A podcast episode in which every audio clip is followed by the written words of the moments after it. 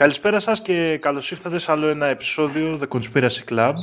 Γεια σου Γιώργο, πώς είσαι σήμερα; Γεια σου Δήμο, καλά είμαι εσύ; Μια χαρούλα εδώ, συνεχίζουμε αγωνιστικά την καραντίνα μας και σήμερα θέλω να καλωσορίσω άλλον έναν εκλεκτό φίλο, δεύτερο επεισόδιο με καλεσμένο, το Δημήτρη. Γεια σου Δημήτρη. Γεια σου παιδιά. Καλώς ήρθατε. Είναι ο δεύτερος φίλος μας που έρχεται από τη Δανία να κάνει guest εμφάνιση.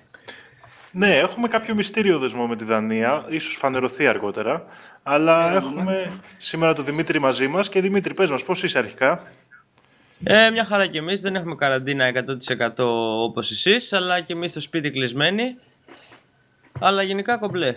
Πολύ ωραία. Για πες μας, γιατί ήρθες να μας μιλήσεις σήμερα; Λοιπόν, εγώ σήμερα έχω ετοιμάσει ένα θέμα το οποίο ίσως να χρειαστούμε εμείς να καταλήξουμε για το αν είναι συνωμοσία ή όχι. Γιατί δεν είμαι σίγουρος 100% εάν έχει γίνει ολόκληρος δώρος γύρω από το θέμα ή όσο θα έπρεπε. Και είναι ένα θέμα Κάκη, τεχνολογίας. Για καλό σε φέραμε εδώ πέρα, ρε φίλε. Δεν ξέρουμε αν έχει συνωμοσία ακόμα. Δεν ξεκινήσαμε. Εντάξει, μπορεί να μιλάει για μια εκολαπτώμενη συνωμοσία που εγώ είμαι υπέρ. Εντάξει. Ας μην κρίνουμε, ναι. Λοιπόν, το θέμα λοιπόν είναι το υδροκίνητο αυτοκίνητο του Stanley Meyer. OK. Δεν ξέρω αν έχετε ακούσει τίποτα για το θέμα. Ε, κάτι μου λέει εμένα και γενικότερα περί της κίνησης με υδρογόνο. Φαντάζομαι αυτό είναι το θέμα, έτσι; Όχι, με νερό. Με νερό και ποιο είναι το καύσιμο; Για πες, πες μας λίγο την ιστορία για να, γιατί μπορεί να κάνω λάθος. Λοιπόν, ο Stanley Mayer λοιπόν είναι ένας κλασικός Αμερικάνος ε, εφευρέτης, ο οποίος σχεδόν δεν τελείωσε ούτε το κολέγιο, ε, αλλά από μικρός ασχολιόντουσαν με διάφορες εφευρέσεις με το δίδυμο αδερφό του, σημαντική πληροφορία για τη συνέχεια. Αυτός λοιπόν ε, κάποια στιγμή μετά τις διάφορες κρίσεις στις τιμές του πετρελαίου του 70 σαν έντιμος Αμερικάνος σκέφτηκε ότι πρέπει κάτι να κάνει για να βρει έναν τρόπο να μην εξαρτάται η χώρα του από τις πετρελαϊκές πηγές. Και άρχισε να κάνει λοιπόν μια έρευνα για το πώς μπορεί να φτιάξει έναν ε, κινητήρα ο οποίος να χρησιμοποιεί σαν καύσιμο το νερό. Και όπως θα δείτε και σε διάφορα βίντεο που θα βάλουμε από κάτω στα σχόλια, ε, είχε πάρα πολύ μεγάλη πίστη στη δύναμη του νερού και είχε και καλά βρει μια ειδική του ηλεκτρόλυση. Μάλιστα. Αυτός λοιπόν άρχισε να ασχολείται με αυτό το θέμα με τον αδερφό του για περίπου 15 χρόνια και κάπου στις αρχές του 90 έκανε αίτηση για πατέντα. Αυτό είχε φτιάξει διάφορα εξαρτήματα που ήταν τελείως δικά του και από ένα σημείο και μετά άρχισε να δέχεται περίεργα τηλεφωνήματα, όπως λένε οι διάφορες συνεντεύξεις που διάβασα. Ε, έλαβε προσφορές από τη Σαουδική Αραβία όπου διάβασα ότι πήγε ως είχε αυτοπροσώπο σπίτι του στο Grove City στο Οχάιο, από όπου και ήτανε. Αυτό επιβεβαιώνεται κάπως. από τις συνεντεύξεις, αλλά το θέμα με τις συνεντεύξεις είναι ότι είναι όλες από τα μέλη της οικογένειας ε, Μέγερ. Α, οπότε, Ναι, βεβαίως, δεν έχει μεγάλη. δώσει ο ίδιος. Ο ίδιος, λοιπόν, παιδιά, το 1996, ενώ είχε λάβει κάποια funds για το Watercat, το οποίο μπορείτε να δείτε σε πολύ χαριτωμένα 90s βίντεο, ε, στο Ohio State News, ε, είχε μια δικαστική διαμάχη, από την οποία και ξεκινάει το περίεργο της υπόθεσης. Στη δικαστική διαμάχη, λοιπόν, οι δύο άνθρωποι που του είχαν δώσει επιδοτήσεις τον, κα- τον κατηγόρησαν για απάτη και ότι ουσιαστικά θέλαν όλα τα ποσά που του είχαν δώσει πίσω. Είχαν κανονίσει λοιπόν να γίνει μια έρευνα του οχήματος από έναν ειδικό καθηγητή, τον Μάικλ Λάφτον, όπου από ό,τι διάβασα στο, στα επίσημη αναφορά για τη δίκη, ε, το αυτοκίνητο φαινόταν να μην λειτουργεί, αλλά ο εφευρέτης έδωσε ένα lame excuse, όπως είπε επιλέξει ο Μάικλ Λάφτον, και τελικά η επιθεώρηση του οχήματος έγινε από τρεις αγνώστου ταυτότητας ειδικούς και αυτή ήταν η απόφαση με την οποία το δικαστήριο πήρε την ε, ετοιμιγορία του. Δημήτρη, μπορείς Ναι. να μας, επειδή μίλησες πριν λίγο για ηλεκτρόλυση, Ναι. και αν μπορείς να μας μιλήσεις λίγο πριν φτάσουμε στο δικαστικό για πώς λειτουργεί αυτό το αυτοκίνητο; Εδώ λοιπόν είναι το θέμα ότι μπήκα λοιπόν και στο YouTube και είδα ότι υπάρχει ένα μεγάλο, ε, ένας μεγάλος αριθμός βίντεο στο YouTube που έχουν προσπαθήσει, προσπαθήσει διάφοροι να κάνουν αναπαραγωγή αυτού του κινητήρα που είχε φτιάξει ο Μέγερ και επειδή η αλήθεια είναι ότι δεν είμαι ούτε φυσικός ούτε μηχανικός, δεν μπορώ να είμαι 100% σίγουρος για το τι συμβαίνει, γιατί στα σχόλια τουλάχιστον υπήρχαν πολλοί που συμφωνούσαν, πολλοί που κατηγορούσαν ότι δεν έχουν κάνει την ίδια απομίμηση. Οπότε εδώ πέρα ας το αφήσουμε για κάποιον πιο ειδικό, αν θα μπορούσε να μας πει οπότε, σίγουρα. Κατάλαβα δεν υπάρχουν δηλαδή πληροφορίες, οπότε αυτός προσπαθούσε να το πατεντάρει, ας πούμε. Το έχει πατεντάρει. Έχουν κάνει τα blueprints. Απλά κάποιοι λέγανε στα βίντεο που είδα ότι δεν έχει κάνει ακριβία στην αναπαραγωγή του blueprint και έχει χρησιμοποιήσει κάτι άλλο. Okay. Οπότε ξέρεις, δεν είμαστε 100% σίγουροι. Το θέμα όμως είναι ότι είναι επίσημη πατέντα των Ηνωμένων Πολιτειών που έχει μια διαδικασία για να γίνει αποδοχή μιας πατέντας. Ε, και αυτό ουσιαστικά έλεγε ότι είχε βρει έναν τρόπο με τον οποίο ε, έκανε μια ειδική ηλεκτρόλυση και με οποιοδήποτε είδους νερό έχει ένα βίντεο στο οποίο λέει δεν έχει σημασία ότι είναι νερό από τη βρύση, νερό από τη θάλασσα, νερό από τη λίμνη, αρκεί να είναι νερό λέει. Όπου και καλά γινόταν μια δυναμική, ένας δυναμικός διαχωρισμός υδρογόνου και είχε φτιάξει αυτό σε ένα δικό του τελείως εξάρτημα το οποίο είναι σίγουρο ότι δουλεύει και λέγεται Water Fuel Cell, το οποίο είναι σαν μια εναλλακτική πηγή ενέργειας. Ναι, και, το...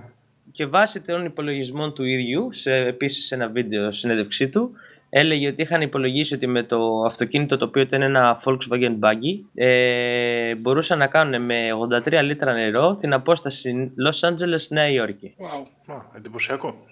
Εντυπωσιακό. Οπότε όταν ξεκίνησα λοιπόν να ασχολούμαι και με την ιστορία είχα έτσι λίγο στο μυαλό μου ότι τώρα αυτός είναι πολύ εύκολο να ήταν απλά ένας τρελό επιστήμονα, ας πούμε, που την είδε και λίγο κάπως και άρχισε να λέει λίγο φουσκωμένα τα πράγματα για την εφευρεσή του, ας πούμε. Ωστόσο, πάμε τώρα στο ζουμί της υπόθεσης.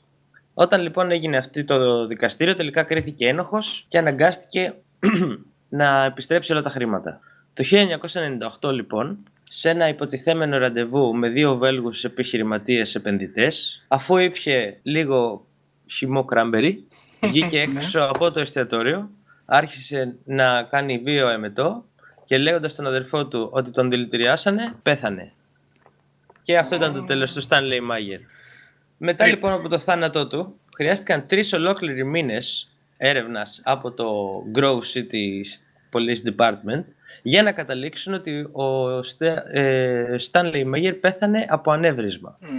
Και υπάρχει και βίντεο στο YouTube στην οποία υπάρχει ε, παρουσίαση της επίσημης αναφοράς του ιατροδικαστή για το θάνατό του στην οποία ο ιατροδικαστής κάνει σχόλια τα οποία δεν συνηθίζονται σε ιατροδικαστικές μελέτες. Ας πούμε, γράφει «Supposedly the victim was in a restaurant».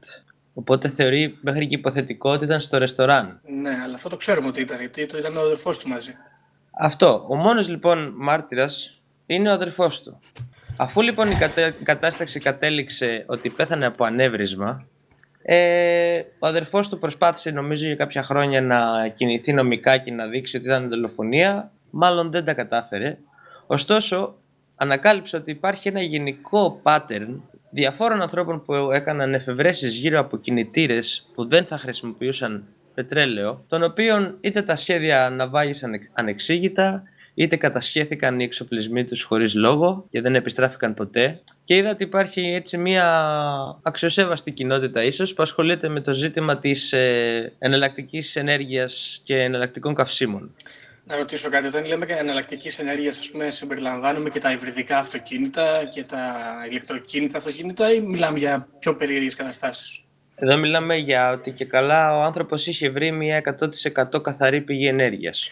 Όχι συγκεκριμένα για το Stanley Myers, εννοούμε για τους υπόλοιπους που αναφέρεις. Ότι... Όχι, οι υπόλοιποι ήταν διάφορα. Ο άλλος είχε φτιάξει ένα ιδιαίτερο καρμπιρατέρ το οποίο έκανε κάποιοι... Ε, είχαν κάνει διάφορες ε, τροποποιήσεις αυτοκινήτων τα οποία τα κάνανε πιο, ας το πούμε, περιβαλλοντικά... OK, okay, OK. Okay.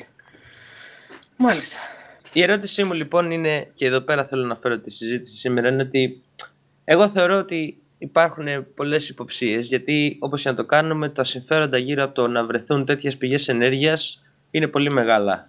Και ότι θα ήθελα έτσι σε αυτό το επεισόδιο ίσως να κάτσουμε λίγο παρέα και να σκεφτούμε και να τα ζυγίσουμε λίγο μαζί για το αν υπάρχει εδώ πέρα μια διαφαινόμενη συνωμοσία. Ή αν απλά ένας άνθρωπος σαν αυτόν θα μπορούσε κάλλιστα απλά να είναι ένας τρελεπιστήμονας και δεν χρειάζεται καν όσοι λατρεύουν τις συνωμοσίες να ασχοληθούν με εδώ την συγκεκριμένη υπόθεση. Ε, θέλω να πω ότι παρότι το όνομα Stanley Miles δεν είναι πάρα πολύ τρομερό, ε, κοιτάζοντας το αυτοκίνητό του, που έχει κατασκευάσει, είναι σαν να είναι από ταινία του Mad Max. Είναι του χάλια. Επίσης το Volkswagen Buggy είναι, επίσης, είναι εξίσου χάλια. και επίσης το Grove City Ohio είναι δύο φορές πιο χάλια από ότι είναι τα αυτοκίνητα σε aesthetic. Σε αυτό το σημείο. Αυτή είναι η προσφορά μου μέχρι στιγμής στη συζήτηση, παιδιά. Τώρα, κοίτα, γενικά το έχουμε ξανασυζητήσει με το Δήμο αυτό νομίζω, πιο παλαιά. Ε, είναι νομίζω κοινή παραδοχή ότι μπορεί να έχουμε κάνει άλματα τεχνολογικά τα οποία δεν ε, φτάνουν στην αγορά ακόμα διότι υπάρχει μια γραμμή παραγωγής η οποία πρέπει να εξαντλήσει τις δυνατότητές της μέχρι να προχωρήσουμε στην επόμενη τεχνολογία. Οπότε δεν είναι καθόλου απίθανο να υπάρχουν τέτοια αυτοκίνητα, να, να μπορούν να λειτουργήσουν μάλλον τέτοια αυτοκίνητα και να προσπαθούν να τα ε, σταματήσουν ας πούμε, το να βγουν στην παραγωγή. Εγώ ακριβώς σε αυτό το σημείο πιάστηκα και σκεφτόμουν ότι αυτό το συγκεκριμένο περιστατικό ίσως να είναι η άκρη διαφόρων τέτοιων νημάτων στα οποία απλώνονται αυτές οι εταιρείες προκειμένου να διατηρούν την κατάσταση όπως έχει. Και εκεί θα ήθελα έτσι πιο πολύ να εστιάσω. Θα μας πει ο Δήμος θέλω να ακούσω τι έχει να πει γιατί τον αγγίζουν τα ζητήματα πατέντας και τεχνολογίας. ναι, κοιτάξτε να δείτε. Ε, ε, εγώ από ό,τι καταλαβαίνω πάλι αυτό είναι ένα αυτοκίνητο το οποίο η καύση που γίνεται είναι το υδρογόνο. Άλλο που μπορεί να υπάρχει ειδική μορφή ηλεκτρόλυσης και αυτά, οπότε απαντήθηκε η αρχική μου ερώτηση.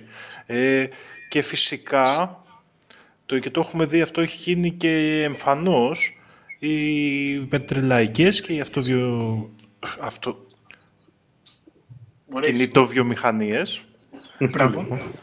Ε, έχουν κάνει μια έντονη προσπάθεια να συνεχίζουμε να καίμε συνεχώς και να είμαστε εξαρτημένοι από μια μαύρη πίσα που βγάζουμε από τα έγκατα της γης. Αυτό είναι μάλιστα πολύ εμφανές, συν ότι είναι εμφανές ότι κάνουν τεράστιες προσπάθειες συγκάλυψης, ε, καταστροφών που έχουν γίνει λόγω της προσπάθειάς μας να βγάλουμε αυτή τη μαύρη πίσα και να τη χρησιμοποιήσουμε. Παραδείγματος χάρη, ε, δείτε τις αναφορές της Exxon για τον κόλπο του Μεξικού κλπ. Τώρα, στο γεγονός ότι η, αυτοβιο... η αυτοκινητοβιομηχανία θα έπαιρνε ας πούμε, τόσο ακραία μέτρα για να συγκαλύψει κάποιες τέτοιες πατέντες ή να βγάλει εκτός ανθρώπους ας πούμε, που ε, ε, μπορεί να έχουν μια καινούργια ιδέα να προσφέρουν που θα έκανε αυτές τις νέες τεχνολογίες, όχι τόσο νέες πάντα, αλλά συνήθως τις περνάμε για νέες, να εμφανιστούν, ε, το θεωρώ πολύ πιθανό εγώ προσωπικά. Όντως. Ναι. Εγώ συγκεκριμένα θεωρώ κιόλας ότι όχι για αυτοκινήτο βιομηχανίες, όσο πετρελαϊκές θα έλεγα, γιατί συζητώντας το και με ένα φίλο σήμερα, η αυτοκινητοβιομηχανία δεν είναι απαραίτητο ότι θα είχε κακό συμφέρον από κάτι τέτοιο. Γιατί ίσα ίσα που αν έφτιαχνε κάποιος ένα αυτοκίνητο το οποίο είχε μηδενινούς ρήπους, θα είχαν και κάθε άνεση να μην έχουν το πρόβλημα της περιβαλλοντικής ε, καταστροφής. Οπότε για μένα ίσως είναι πιο πολύ προς πετρελαϊκό συμφέρον τελείως. Γιατί αυτοί είναι που καίγονται κιόλας πιο πολύ. Δεν πάει ακριβώς έτσι. Γιατί αν εγώ είμαι η πεζόπηχη και έχω χτίσει ένα καινούργιο εργοστάσιο στην Τινησία, το οποίο είναι, έχει μια γραμμή παραγωγής για να φτιάχνει πεζό 208 ε, με δίζελ και ξέρω εγώ, ηλεκτροκινητήρα και ξαφνικά έρθει ένας και μπορεί να μου δώσει τα, τα blueprints για ένα αυτοκίνητο που φτιάχνει, που κινείται μάλλον με νερό, ε, δεν μπορώ εγώ να το βάλω στο εργοστάσιο το καινούργιο που έχω φτιάξει να κατασκευάζεται. Πρέπει να κάνω καινούργιο εργοστάσιο ή να κάνω εγώ, ε, παρέμβαση στο υπάρχον εργοστάσιο. Σωστό. Και ίσως κιόλας και η αυτοκινητοβιομηχανία συμμετέχει στο ίδιο λόμπι με την πετρελαϊκή και λειτουργούν σαν ομάδα. Μπορεί. Αλλά το θέμα είναι ότι σίγουρα η πετρελαϊκή, το πετρελαϊκό συμφέρον έχει μεγαλύτερο πρόβλημα με μια τέτοια εφεύρεση. Γιατί η αυτοκινητοβιομηχανία ίσως και κάπως να μπορούσε να προσαρμοστεί. Το πετρέλαιο θα έμενε πίσω. Φυσικά και γι' αυτό παρατηρούμε τα τελευταία χρόνια και μια προσπάθεια μεταπίδησης των πετρελαϊκών σε εταιρείες φυσικών αερίων και λοιπά που είναι της μόδας, που είναι καλύτερο, μπλα μπλα μπλα γιατί ε, καταλαβαίνουν ότι μέχρι στιγμής είχαν το μονοπόλιο της ενέργειας ουσιαστικά και ότι αν τελειώσει αυτό γίνονται deprecated τελείως, βγαίνουν εκτός ε, πραγματικότητας, εκτός χάρτη. Ε, βέβαια, από την άλλη, αυτό ισχύει όχι μόνο για το αυτοκίνητο, ισχύει για την ενέργειά μας ε, γενικότερα, εγώ προσωπικά πιστεύω. Μα το θέμα είναι ίσως συμβολικό για μένα, γιατί ουσιαστικά οποιοδήποτε άνθρωπος έχει κάνει κάποιο τέτοιο είδους απόπειρα να δώσει στα πλήθη ε, και σε πιο, να το πούμε έτσι, προσεγγίσιμη τιμή κάτι το οποίο έχει τέτοια δύναμη, ε, δεν τον έχουν αφήσει ποτέ να το κάνει. Ή τουλάχιστον έτσι έχει φανεί στην ιστορία. Γενικά, γενικά, για να μην λέμε και κατά την ταπεινή μου άποψη οι ακρότητες, η μεταπίδηση από μία μορφή ενέργειας σε μία άλλη έχει τεράστιο κόστος για ένα κράτος, ας πούμε. Δηλαδή, ας αφήσουμε το αυτοκίνητο και ας πάμε στην ηλεκτροδότηση των ε, σπιτιών, π.χ. Το να γίνει στην Ελλάδα, π.χ. να γίνεται αυτό από λιγνίτη και να φύγουμε και να πάμε να γίνεται από ηλιακά πάρκα, θέλει πάρα πολλά λεφτά. Και θέλει και τεχνογνωσία και θέλει και υπαλλήλους εξειδικευμένους, θέλει και χρόνο δηλαδή. Δεν είναι ναι. μια απλή διαδικασία την οποία είναι, επειδή είναι κακοί άνθρωποι δεν θέλουν να την κάνουν μόνο. Υπάρχουν και τεχνικές δυσκολίες και οικονομικές δυσκολίες και καμιά φορά είναι και ασύμφορο για τους ίδιους τους ε, πολίτες του κράτους ή ακόμη και για τους καταναλωτές, να το πάρουν για αλλιώς. Δηλαδή, βλέπεις τα, τα ηλεκτρικά αυτοκίνητα είναι πανάκριβα. Δεν υπάρχει περίπτωση κανένας άνθρωπος ο οποίος ενδιαφέρεται για την κατανάλωσή του να πάει να αγοράσει ένα αυτοκίνητο με 15 και 20.000 παραπάνω για να είναι ηλεκτροκίνητο και να γλιτώνει 10 ευρώ το μήνα, 20-30. Ναι, αλλά αυτό έχει να κάνει πιο πολύ με μια τεχνολογία η οποία για κάποιο λόγο γίνεται δυσπρόσιτη. Γιατί όπως ακριβώς λες υπάρχουν τα υβριδικά αυτοκίνητα, αλλά για ποιο λόγο ας πούμε είναι τόσο πιο ακριβά ενώ υποτίθεται ότι βοηθάνε και περισσότερο. Γιατί δεν γίνεται περισσότερη προσπάθεια να φτηνίνουν αυτά τα οχήματα μόνο συνεχίζεται με το ίδιο στάτους η αγορά. Εμένα, ας πούμε, τελευταία... Εμένα, ας πούμε, πάρα πολύ με, έτσι, με παραξένευε τελευταία αυτό που γίνεται στο Ντουμπάι. Που είναι λες και έχουν καταλάβει στο Ντουμπάι, σε έχει δες ότι σε περίπου 50, 60, 70 χρόνια το, το πετρέλαιο θα τελειώσει. Γιατί είναι πεπερασμένο, δεν μπορούμε, δεν αναπαράγει τόσο γρήγορα το αντλούμε ξέρουν ότι σε κάποιο καιρό από τώρα δεν θα έχουν αυτή την πηγή εισοδήματος. Οπότε έχουν προσπαθήσει να μετατρέψουν τον Ντουμπάι σε έναν ε, τουριστικό παράδεισο. Αλλά για να καταφέρουν να προλάβουν να το κάνουν αυτό καλά, έτσι ώστε να έχουν εγγυημένα μια αλλαγή στο σύστημα, όπως λες, θα αλλάξουν το μοντέλο τους ολόκληρο, πρέπει να διατηρήσουν το συγκεκριμένο στάτους όσο πιο πολύ μπορούν. Εντάξει, αυτό δεν διαφωνούμε ότι υπάρχει μια ας την πούμε, δυσκινησία προς, αυτή, προς την κατεύθυνση των ανανεώσιμων πηγών ενέργειας. Αλλά ναι, τέλος πάντων, γενικά τώρα ως προς αυτή την ιστορία, δεν ξέρω, το γεγονός ότι αυτός έκανε βίους εμετούς, για να επανέλθω λίγο στη συνωμοσία, ε, είναι σίγουρο. Δηλαδή πάλι μόνο ο αδερφός του είναι εκεί να το επιβεβαιώσει. Το ζήτημα λοιπόν με την υπόθεση είναι ότι ενώ ήταν σε εστιατόριο, δεν έχω βρει σε κανένα από όλα τα άρθρα τα οποία βρήκα με απευθείας ε, ιστορία για το θέμα, να αναφέρουν για μαρτυρίες άλλων ανθρώπων. Και αυτό μου κάνει μια έτσι ιδιαίτερη εντύπωση γιατί αν κάποιος ε, ας πούμε είχε βγει έξω και φώναζε ότι τον δολοφόνησαν και πέθαινε ε, θα είχε γίνει κάποιος αματά, όπως να το κάνουμε. Και επίσης ε, ναι, το άλλο ενδιαφέρον που ήταν έτσι, που μου έκανε να σκέφτομαι ακόμα περισσότερα πράγματα, ήταν ότι ο, ο υποτιθέμενος ειδικός που πήγε να ελέγξει το αυτοκίνητο στη δίκη, ο Μάικλ Λάφτον, τον έψαξα και είναι όντως καθηγητής ε, στο Πανεπιστήμιο Queen Mary, αλλά σαν καθηγητής δεν έχει κάνει ούτε μία έρευνα. Δεν είχε στο όνομά του στο Google Scholar, ας πούμε, δεν υπήρχε ούτε ένα paper με το όνομά του. Και με έβαλε έτσι σε μια υποψία, γιατί ψάχνοντας παραπάνω το βιογραφικό του, είδα ότι ο άνθρωπος αυτός συνέχισε και έγινε ε, υπεύθυνος του Energy Security της ε, Μεγάλης Βρετανίας μετά, γιατί έφυγε από τις ΗΠΑ και είχε κάνει και ένα συνέδριο στο οποίο είχε μιλήσει σε αντιπροσώπους ε, πετρελαϊκών. Και να με ειλικρινής αυτή, αυτή η σύνδεση κάπως λίγο με παράξενεψε. Να και άρχισε εκεί... Κάτι πάνω σε αυτή την ιστορία. Ο, ο Stanley Myers δέχτηκε χρήματα από κάποιον για να κάνει αυτή την. Ε, λοιπόν, εδώ είναι μεγάλη κουβέντα. Γιατί αυτό που διάβασα έχει πάρα πολλές μη ε, διασταυρωμένες πληροφορίες οι οποίες λένε ότι υπήρξε πρώτον ε, απόπειρα για αγορά των ε, δικαιωμάτων τελείως από το ΣΕΙΧΙ ο οποίος πήγε και απευθείας στο σπίτι του Μία άλλη μαρτυρία πάλι από τον αδερφό του που λέει ότι μια μέρα τον πήρε τηλέφωνο κάποιος και έκλεισε το τηλέφωνο και του είπε ότι ήταν ε, η Αμερικανική κυβέρνηση και του προσφέρανε 800 εκατομμύρια δολάρια για να δώσει τα δικαιώματα της πατέντας. Γενικά νομίζω ότι έχει μεγάλη σημασία αν όντως η εφεύρεσή του ήταν αυτό που λέει το ότι την έκανε πατέντα. Γιατί τότε την έκανε πατέντα, όλα αυτά τα συμφέροντα που θα θέλανε να την εκμεταλλευτούν θα είχαν πραγματική νομική δυσκολία. Γιατί από τη στιγμή που είναι πατέντα. πατέντα.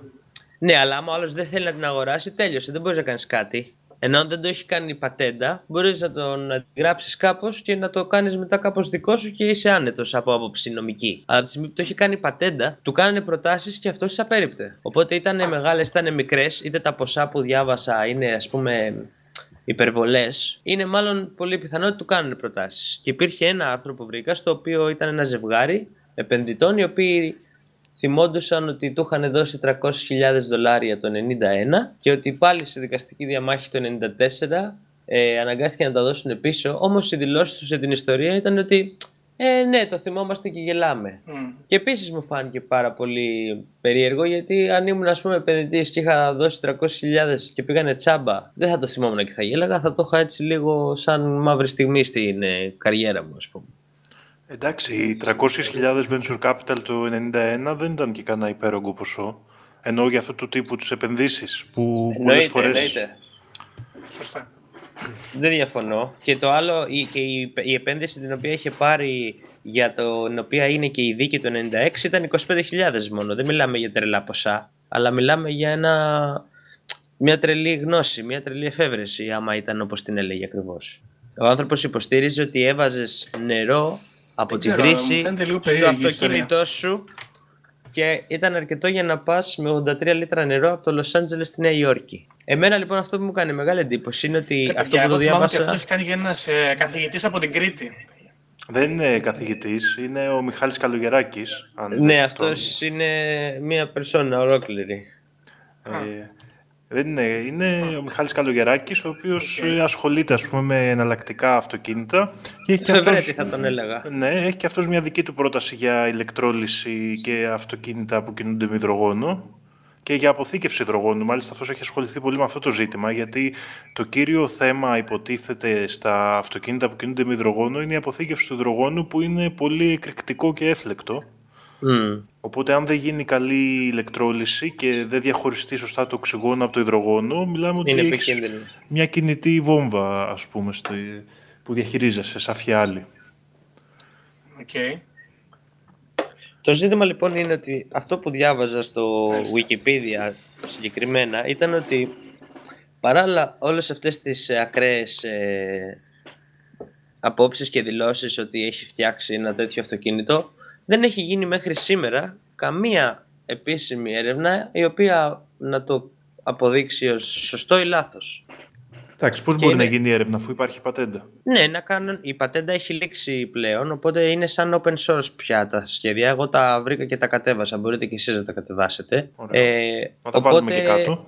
Να τα βάλουμε, ναι.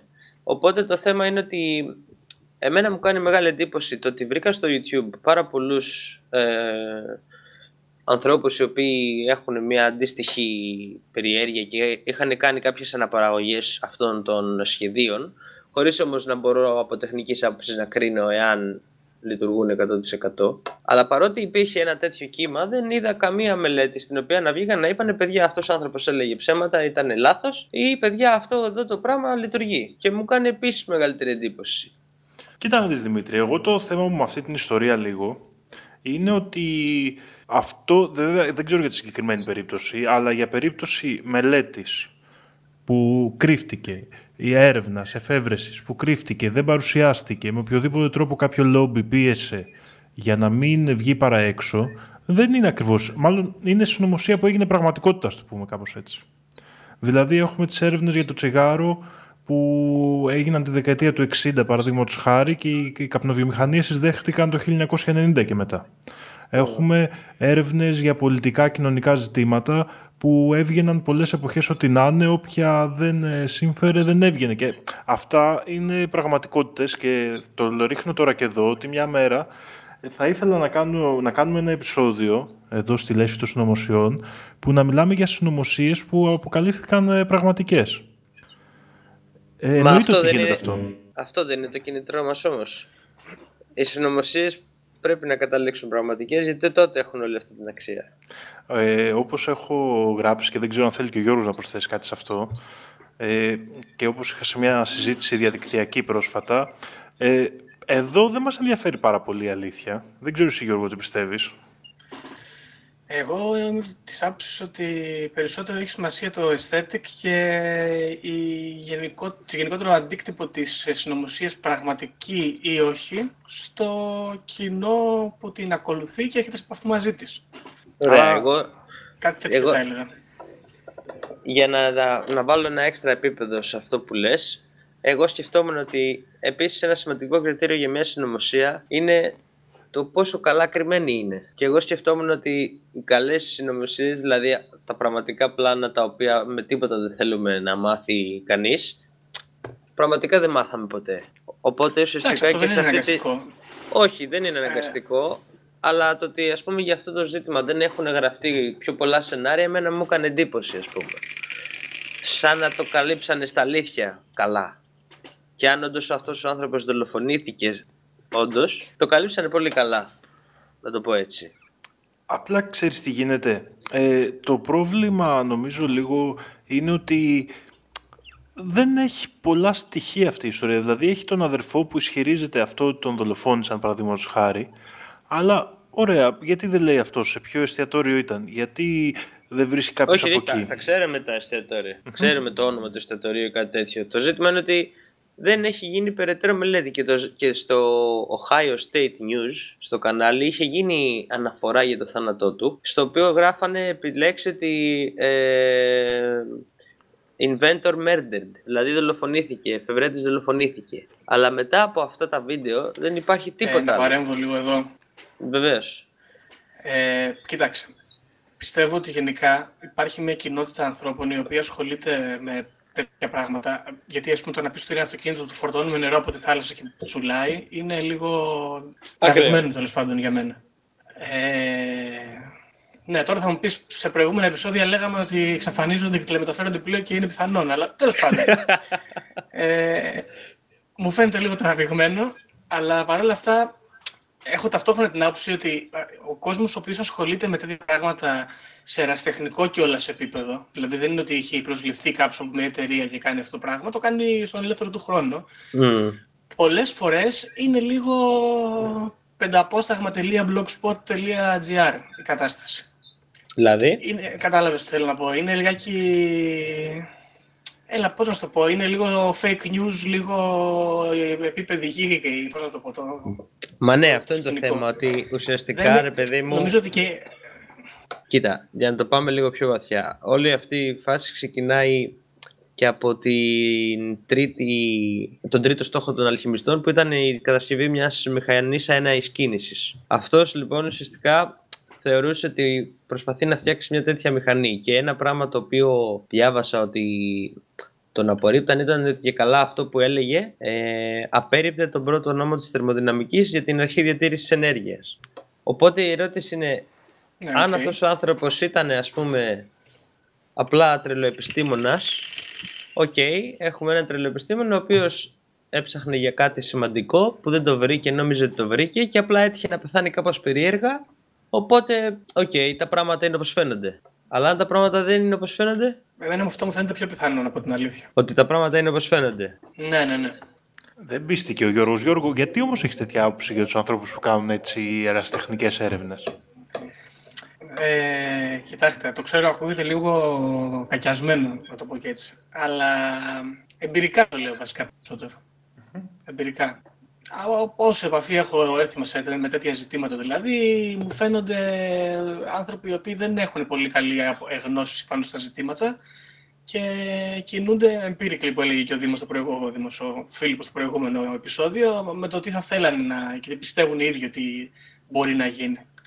Ναι, απλά ταυτόχρονα, επειδή άμα είδες το βίντεο που φαντάζομαι ότι είδες κάτι, ο άνθρωπος έχει φτιάξει κάτι. Άρα ταυτόχρονα δεν μπορούμε και να μην παραδεχτούμε ότι αυτός ο άνθρωπος είχε πραγματικές γνώσεις. Δηλαδή το water fuel cell, το οποίο είναι ένα από, μία από τις πατέντες του, είναι αποδεδειμένο ότι λειτουργεί. Οπότε μιλάμε για έναν Ναι, άνθρωπο εντάξει, ο μπορεί να οποίος... λειτουργεί κάτι από αυτά, αλλά το ζήτημα είναι αν.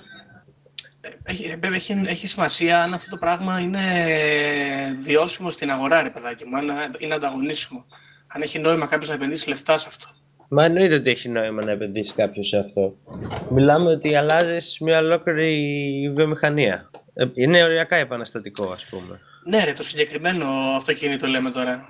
Ναι, Το ναι, για το συγκεκριμένο συγκεκριμένο. αυτοκίνητο, λέω. Ναι, ναι, ναι. Μπορεί το συγκεκριμένο. Δηλαδή, σε εντάξει, φάση πρέπει να σκέψου, είναι και θα να έχει πηγαίναμε καλή διακοπές. κατανάλωση, να είναι ασφαλές. Θα πήγαινες διακοπές και θα γέμιζες τον κουβά με, τη... με νερό, θα τον έβαζες στο αμάξι και ήσουν έτοιμος να φύγεις, ας πούμε. Αυτό θα ήταν. Εντάξει. Ωραίο ακούγεται. Ενδιαφέρον, σίγουρα. Και καθόλου ρήπου, τίποτα. Clean. Κοιτάξτε να δείτε, εγώ είμαι υπέρ του ότι υπάρχουν μορφές ενέργειας και το πιστεύω και για μένα ε, και ε, ότι υπάρχουν μορφές ενέργειας οι οποίες είναι πολύ καλύτερες. Βέβαια, είναι πολύ καλύτερες για τα δικά μου κριτήρια. Για τα κριτήρια της οικονομίας σήμερα δεν είναι καλύτερες. Το μεγάλο πλεονέκτημα που έχει το πετρέλαιο είναι το γεγονός ότι επιτρέπει αυτή την κεντροποίηση. Επιτρέπει σε λίγους ανθρώπους να έχουν κάτι που το χρειάζονται πολύ. Αυτό είναι η κύρια, ε, η- το, η κύρια σπουδαιότητά του. Το γεγονός ότι κάτι είναι δύσκολο οικονομικά ή όχι ορίζεται και 100% από τα οικονομικά του κριτήρια. Ακόμα και οι δυσκολίες που ανέφερες και πολύ νωρίτερα Γιώργο για το πο- αν είναι δύσκολο να εφαρμοστεί παραδείγματος χάρη ηλιακή ενέργεια κλπ. Το κόστος όλων αυτών των ε, καταστάσεων δεν βγαίνει με ας το πούμε παραγωγικά κριτήρια εννοώντας το κόστος να κατασκευαστούν, βγαίνει κυρίως με το οικονομικό κόστος. Δηλαδή, παραδείγματος χάρη έχει κάνει μια εταιρεία τόσες επενδύσεις σε αυτόν τον τομέα, άρα ναι, θα ήταν πολύ κοστοβόρο για αυτή να επενδύσει σε ένα διαφορετικό τομέα ξαφνικά. Ναι, σωστά. Επομένως, δεν μιλάμε για πραγματικό κόστο, μιλάμε για το ε, φανταστικό κόστος που, πα- μέσα πάνω στο οποίο λειτουργεί η οικονομία μας αυτή τη στιγμή. Και γι' αυτό λέω ότι δεν με ενδιαφέρει η αλήθεια, γιατί αυτό το φανταστικό κόστος είναι που μας επηρεάζει όλους καθημερινά και ακραία. Εμένα βασικά σε αυτό που είπες Εντάξει, πιο δεν είναι πριν... τόσο φανταστικό όμως αυτό το κόστος. Ε. Γιατί; Θέλω να πω, έχει πραγματικό αντίκτυπο. Γιατί έτσι λειτουργεί η οικονομία, ρε παιδιά. Δηλαδή, μπορεί να μην μας αρέσει, αλλά έτσι είναι τα πράγματα, ξέρω εγώ. Ε, ναι, αλλά μέσα και στον τρόπο που λειτουργεί η οικονομία είναι η μεγαλύτερη πηγή συνωμοσιών. Γιατί η, η συνωμοσία βασίζεται στο ότι προσπαθούμε να κάνουμε κάτι το οποίο δεν θέλουμε να το μάθει ο κόσμος ότι το κάναμε έτσι και το καλύπτουμε με ένα άλλο γεγονός έτσι ώστε ο κόσμος να νομίζει ότι έγινε αυτό. Σωστά. Αυτή δεν είναι η πηγή Σωστά. μια συνωμοσίας. Αυτό δεν ψάχνουμε κι εμείς σε κάθε ιστορία. Ναι, υπήρχαν ναι, ή ναι. δεν υπήρχαν τα λεφτά του Αρτέμις ώρα, ρε παιδί μου. Ναι, αλλά αν υπήρχαν θα σου άλλαζαν τη ζωή. Θα ήταν φανταστικό. Ακριβώς. Σαν τον Τζόκερ, ωραία. Οπότε εγώ νομίζω ότι εκεί, εκεί ήθελα έτσι λίγο να αισθηθεί πολύ ότι αυτή η κατάσταση σε συνδυασμό με τα μεγάλα συμφερόντα που θα υπήρχαν ε, από το να γίνει μια τέτοια εφεύρεση το 96, 92, 93 που ήταν διαφορετικά τα πράγματα από ό,τι σήμερα ε, δεν μου έκανε εντύπωση ας πούμε αν εδώ όντως είχε γίνει κάποια κίνηση ύποπτη ας πούμε. Γιατί μπορεί ο άνθρωπος αυτός να μην έφτιαξε το όχημα αλλά αν αυτό το water fuel cell λειτουργεί δεν χρειάζεται να φτιάχναμε το όχημα όπως το φτιάξε αυτός. Η βασική τεχνολογία που είναι διαφορετική από ό,τι διάβασα είναι αυτό το fuel cell, το water fuel cell που έτσι το έχει ονομάσει ο ίδιος, στην πατέντα κιόλας. Ναι, και από ό,τι διάβασα και εγώ τώρα λίγο είδα, είναι ουσιαστικά μια ειδική μορφή ηλεκτρόλυσης. Έχει χακάρει την ηλεκτρόλυση. Ναι, Ουσιαστικά έχει αυτό. κάνει ένα δικό του πράγμα με την ηλεκτρόλυση ο άνθρωπος. Αυτή είναι η βασική του έρευνα. Η ηλεκτρόλυση, Όλο για όποιον δεν ξέρει, είναι κάτι πολύ απλό. Βάζουμε δύο ηλεκτρόδια μέσα στο νερό και στην άνοδο και στην κάθοδο βγαίνουν υδρογόνο και οξυγόνο. Είναι πάρα πολύ απλό πράγμα. Ε, δεν ξέρω να σου πω, Δημήτρη. Ε, η ιστορία σου είναι περισσότερο πολιτική, θα την έκρινα εγώ, παρά συνωμοσιολογική. Κάνουμε λίγο διαφορετικό επεισόδιο σήμερα. γιατί ε, η πραγματικότητα είναι ότι δεν έχει και πολλή ιστορία. Δηλαδή, μιλάμε για έναν εφευρέτη, ε, άρχισε να δουλεύει στην εφευρεσή του. Καλή κακή δεν μπορούμε καν να το κρίνουμε. Βασικά δεν έχει κριθεί. Μπορούμε να το Δεν κρίνουμε, έχει αλλά δεν έχει κριθεί. κριθεί. Σωστά. Και με τα πολλά ε, πέθανε με λίγο ακαθόριστες συνθήκες, αλλά και πάλι όχι ακραία περίεργες. Από τη μία θα μπορούσε να είναι περίπτωση ε, government corporate ε, συγκάλυψης, ας πούμε, συνδυασμού, ε, το οποίο εμένα με αγγίζει σαν θέμα και θεωρώ ότι γίνεται, αλλά από την άλλη είναι λίγο... Δηλαδή, πώς να σου το πω, θεωρώ ότι σαν συνωμοσία, αν είχε συμβεί, εμένα θα μου περνούσε λίγο στον τούκο, γιατί είναι ε, είδος συνωμοσιών που θεωρώ ότι έχει συμβεί επανειλημμένα. Άρα ουσιαστικά σχεδόν σαν να μην είναι συνωμοσία πια και είναι απλά μια πραγματικότητα, ας πούμε. Δεν Ναι. χρειάζεται καν να το συνωμοσιολογήσεις. Ακριβώς έτσι νιώθω. Θεωρώ ότι υπάρχουν και άλλες εφευρέσεις και άλλες έρευνες οι οποίες θα διατάρασαν κυρίως αυτό το κομμάτι της οικονομίας για το οποίο μιλήσαμε πριν οι οποίες δεν βγήκαν ποτέ στην αγορά και είναι σχεδόν γνωστό ότι υπάρχει αυτό. Ναι, εγώ απλά σκεφτόμουν όταν διάβαζα και για τον Stanley Meyer συγκεκριμένα, πρώτα απ' όλα σκεφτόμουν το παράδειγμα του τεσλα και πόσα πράγματα ίσως θα ήταν διαφορετικά αν αυτού του ανθρώπου το έργο δεν είχε χαθεί όπως χάθηκε όταν πέθανε, ας πούμε. Αν γι' αυτό- χάθηκε. Αν χάθηκε, ναι, σωστό. Είδες. Δεν ξέρουμε. Το ίδιο λοιπόν σκέφτομαι και εδώ πέρα ότι οκ, η συγκεκριμένη ιστορία του συγκεκριμένου ανθρώπου είναι αυτό που είναι, δεν είναι κάτι πιο βαθύ και πιο μεγάλο, αλλά ίσως να είναι το ένα κομμάτι που αποδεικνύει την ύπαρξη της πιο μεγάλης συνωμοσίας που είναι ότι ό,τι και αν λένε για την κλιματική αλλαγή και για τους ρήπους θα καεί όλο το πετρέλαιο της γης και μετά θα αλλάξουμε η μορφή ενέργειας ας πούμε.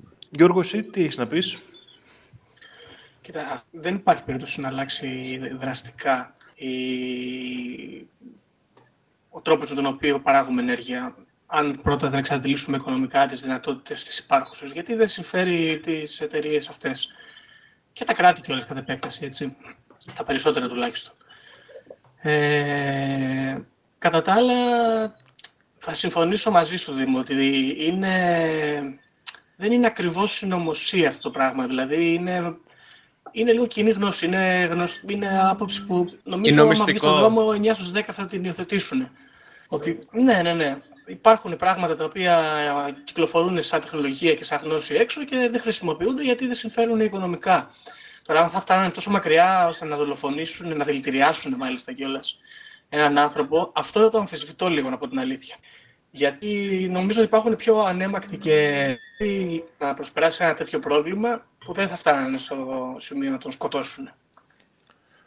Εντάξει, εγώ σε αυτό το σημείο, Γιώργο, διαφωνώ λίγο με σένα, γιατί πιστεύω ότι ίσως το γεγονός ότι κατάφερε αυτός ο άνθρωπος και την έκανε πατέντα και ίσως το ότι ε, είχε, προξε- προξε- είχε προκληθεί ένα ενδιαφέρον, αν ισχύουν όλα αυτά τώρα βέβαια, έτσι, με το σε ήχη και λοιπά.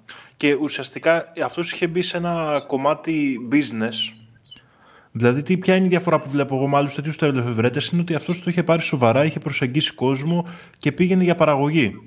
Ναι, ναι, ναι. Έχει... σωστά.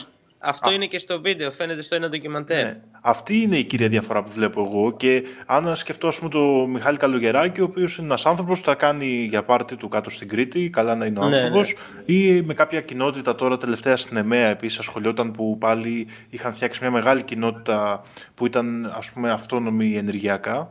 Ε, όμως δεν έχει μπει ποτέ στη διαδικασία να το βάλει σε παραγωγή και δεν ξέρω μήπως αυτή ήταν η ειδοποιώς διαφορά που έκανε ας πούμε τις εταιρείες πιο βίαιες. Εγώ εκεί Εντάξει, αυτό στέκομαι. θα μπορούσε να είναι αλήθεια.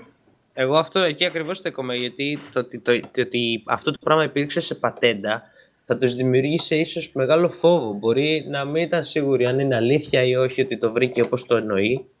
Αλλά το ότι υπήρχε σε πατέντα ίσως να τους έβαλε σε μεγάλο άγχος και να αναγκάστηκαν να πάρουν πιο δραστικά μέτρα. Εκεί εγώ. Αλλά στην τελική, εγώ εδώ ήθελα αυτό να σας ρωτήσω, παιδιά, την άποψή σας. Γιατί ούτε εγώ είμαι σίγουρος για το αν είναι συνωμοσία. Αυτό είναι το αποτέλεσμα της συζήτησης που περίμενα να είμαι ειλικρινής. Κοίτα, νομίζω ότι δεν θα το χαρακτήριζα συνωμοσία ακριβώς αυτό το πράγμα όλο. Ε, πιο εύκολα θα το χαρακτήριζα αν ας πούμε θεωρήσουμε ότι είναι, έχουν συμβεί κάποια από αυτά τα πράγματα, ότι η τεχνολογία υπάρχει, ότι αυτός έχει δεχτεί πιέσεις ή ας πούμε έστω ότι τον σκοτώσανε. Ε, περισσότερο μου, μου φαίνεται ότι πρόκειται περί corporate επιθετικότητας όλο αυτό το πράγμα και όχι συνωμοσίας. Υπόκειται μέσα στο, στον ορισμό του τι είναι συνωμοσία αυτή η κατάσταση. Ε, κοίτα Δημήτρη, υπόκειται, αλλά όταν έχεις τη Volkswagen να βγαίνει και να σου δίνει ψευδή ας πούμε, νούμερα για τους ρήπους και να αποκαλύπτεται μετά όλο αυτό, δηλαδή να έχει κάνει ένα hack στα αυτοκίνητά της για να φαίνεται ότι είναι ας πούμε, περιβαλλοντικά καλύτερα, Νομίζω ότι Είναι έχουμε περάσει αναμενόμενο. σε μια εποχή που το corporate intelligence και αυτή η φάση του cyberpunk έχει γίνει καθημερινότητα. Δηλαδή αυτό το κομμάτι από τα cyberpunk βιβλία που διάβαζα εγώ ε, κάπως έχει γίνει πραγματικότητα σε μεγάλο μέρος των ανθρώπων. Γι' αυτό σε μένα δεν περνάει τόσο πολύ σαν συνωμοσία αυτή η ιδέα, ακόμα και αν αυτή η ιστορία είναι 100% πραγματική. Ναι, ρε Οκ. παιδί μου, είναι κάπως σκέψω το λίγο σαν τις ε, δημοσκοπήσεις στην Ελλάδα, ρε παιδάκι μου. Το ότι είναι πειραγμένες και ψεύτικες, ξέρω εγώ πολλές φορές, είναι κάτι που το ξέρουμε. Δε- Το ότι γίνεται κρυφά δεν το κάνει συνωμοσία όμως, Οκ. αυτό το πράγμα. Όχι, όχι, εγώ το δέχομαι. Εγώ Κάπως αυτή, έτσι το αυτή σκέφτομαι, είναι δηλαδή. την έμπειρη γνώμη σας ήθελα γύρω από το ζήτημα του Stanley Meyer. Και ε, βέβαια, εμένα από την άλλη μου έχει προξενήσει ενδιαφέρον η εφεύρεσή του, αυτού του ανθρώπου. Θα κάτσω να την ε, μελετήσω και ίσως θα ήταν ενδιαφέρον να στείλουμε τα blueprints ε, στο Μιχάλη Καλογεράκη, μέσα και τον έχουμε αναφέρει πάρα πολύ, να μας πει μια γνώμη. Αν έχεις τρόπο να τον επικοινωνήσεις, Ναι, Σαν ναι. τον Donald Trump απαντάει στα tweet. Ο Ντόναλτ Τραμπ δυστυχώς δεν απάντησε ποτέ στα tweets. Ή απάντησε. Ε, κοιτάξτε, έχουν, έχουν Δεν ξέρω. κορονοϊό ακόμα, έχουν, έχουν δουλειές, δεν μπορεί. Ναι, ναι. Κάνατε tweet στον Donald Trump. Ναι, Μάλιστα. Μάλιστα. Ναι, βέβαια. Δεν παρακολουθεί το podcast μας που έχουμε φέρει καλεσμένο. Είχαμε, είπαμε σε προηγούμενο επεισόδιο ότι ο Ντόναλτ είναι χρονοταξιδιώτης και έτσι τον ρωτήσαμε αν αυτό είναι αλήθεια ή όχι. Α, δεν το κατάλαβα έτσι. Νομίζω ήταν πιο ρητορικό αυτό έτσι όπως το έλεγες. Α, όχι, Μάλιστα. όντως του είχαμε στείλει, αλλά δυστυχώς δεν έχει απαντήσει ακόμα. Θα σας έλεγε ότι ήταν Περιμένουμε. nasty question μάλλον. Ποιος ξέρει. Οπότε δεν περνάει Μάλιστα. στη συνωμοσία ο Ωραία. Stanley Myers. Όχι. Νομίζω, Δημήτρη, ας ψηφίσουμε. Γιώργο, θες να ξεκινήσεις; Ναι, κοιτάξτε, ε, όσον αφορά την, ε, το βαθμό ε, αισθητικής αυτού του, αυτής της ιστορίας, ε, δεν είναι χαμηλός, δεν θα έλεγα ότι είναι χαμηλός, διότι πάντα όταν ε, οι επιχειρήσεις φτάνουν σε βαθμό να γίνονται επιθετικές απέναντι στον ε, οποιονδήποτε καθημερινό άνθρωπο, έχει ένα ενδιαφέρον και είναι ωραίο. Επίσης, αυτοκίνητα που κινούνται με νερό είναι επίσης ωραίο. Ε, αν δείτε και το σχεδιασμό αυτού του αυτοκινήτου, σε όποιον ας πούμε, ενδιαφέρεται με το aesthetic των αυτοκινήτων, ε, υπάρχει ένα ενδιαφέρον και εκεί. Είναι χάλια τα αυτοκίνητα, παιδιά. Είναι μια τραγωδία κινούμενη. Μπράβο Είναι τους. απέσιο. Ε, είναι απέσιο, δεν υπάρχει πόσο χάλια είναι. Ε, Πραγματικά. Τώρα, όσον αφορά το βαθμό πιθανότητες να έχει συμβεί, για μένα προσωπικά ε, δεν μου φαίνεται πολύ πιθανό να έχει γίνει κάτι τέτοιο. Δηλαδή, θα του έβαζα ένα 4 κάτω από τη βάση. Κάτω από τη βάση, ωραία. Άρα ούτε ότι τον δολοφονήσαν ή καν. Δεν μου το φαίνεται θεωρείς πιθανό, όχι. καν σαν πιθανότητα. OK, OK. Εγώ, παιδιά, θα σας πω. Αν και πιστεύω ότι το 2020 οριακά το θεωρώ συνωμοσία, θεωρώ ότι αν ασχολιόμουν με αυτή την ιστορία το 1995, θα ήταν μια πιο καλή συνωμοσία τότε. Απλά νομίζω ότι τόσα χρόνια με μυστικά εταιριών και λίγο την αλλαγή που έγινε εκεί στη, από τα τέλη της δεκαετίας του 90 και 2000, νομίζω ότι κάπως ε, όχι έχει χάσει τη γοητεία του, αλλά έχει γίνει πολύ κοινός τόπος και πρέπει να, κάνει, να γίνει κάτι πολύ ακραίο σε τέτοιο corporate intelligence πεδίο, ας πούμε, για να ε, με, μου αρέσει το aesthetic. Μμμ. Okay. Ε, οπότε, ναι, θεωρώ ότι πολλές τέτοιες ιστορίες μπορεί να έχουν αντίκτυπο στην πραγματικότητα. Θεωρώ όμως ταυτόχρονα ότι γίνονται συνέχεια. Γι' αυτό σαν ιστορία, ας πούμε, στο aesthetic θα τη βαθμολογούσα χαμηλά. Ε, όμως, από την άλλη, την πιθανότητα να έχει συμβεί, εγώ τη θεωρώ αρκετά ψηλά. Δηλαδή, πάνω από 6-7. Oh, ανάποδα ψηφίσαμε εμείς οι δύο. Ναι, Αυτή τη νομίζω, φορά. Γιώργο.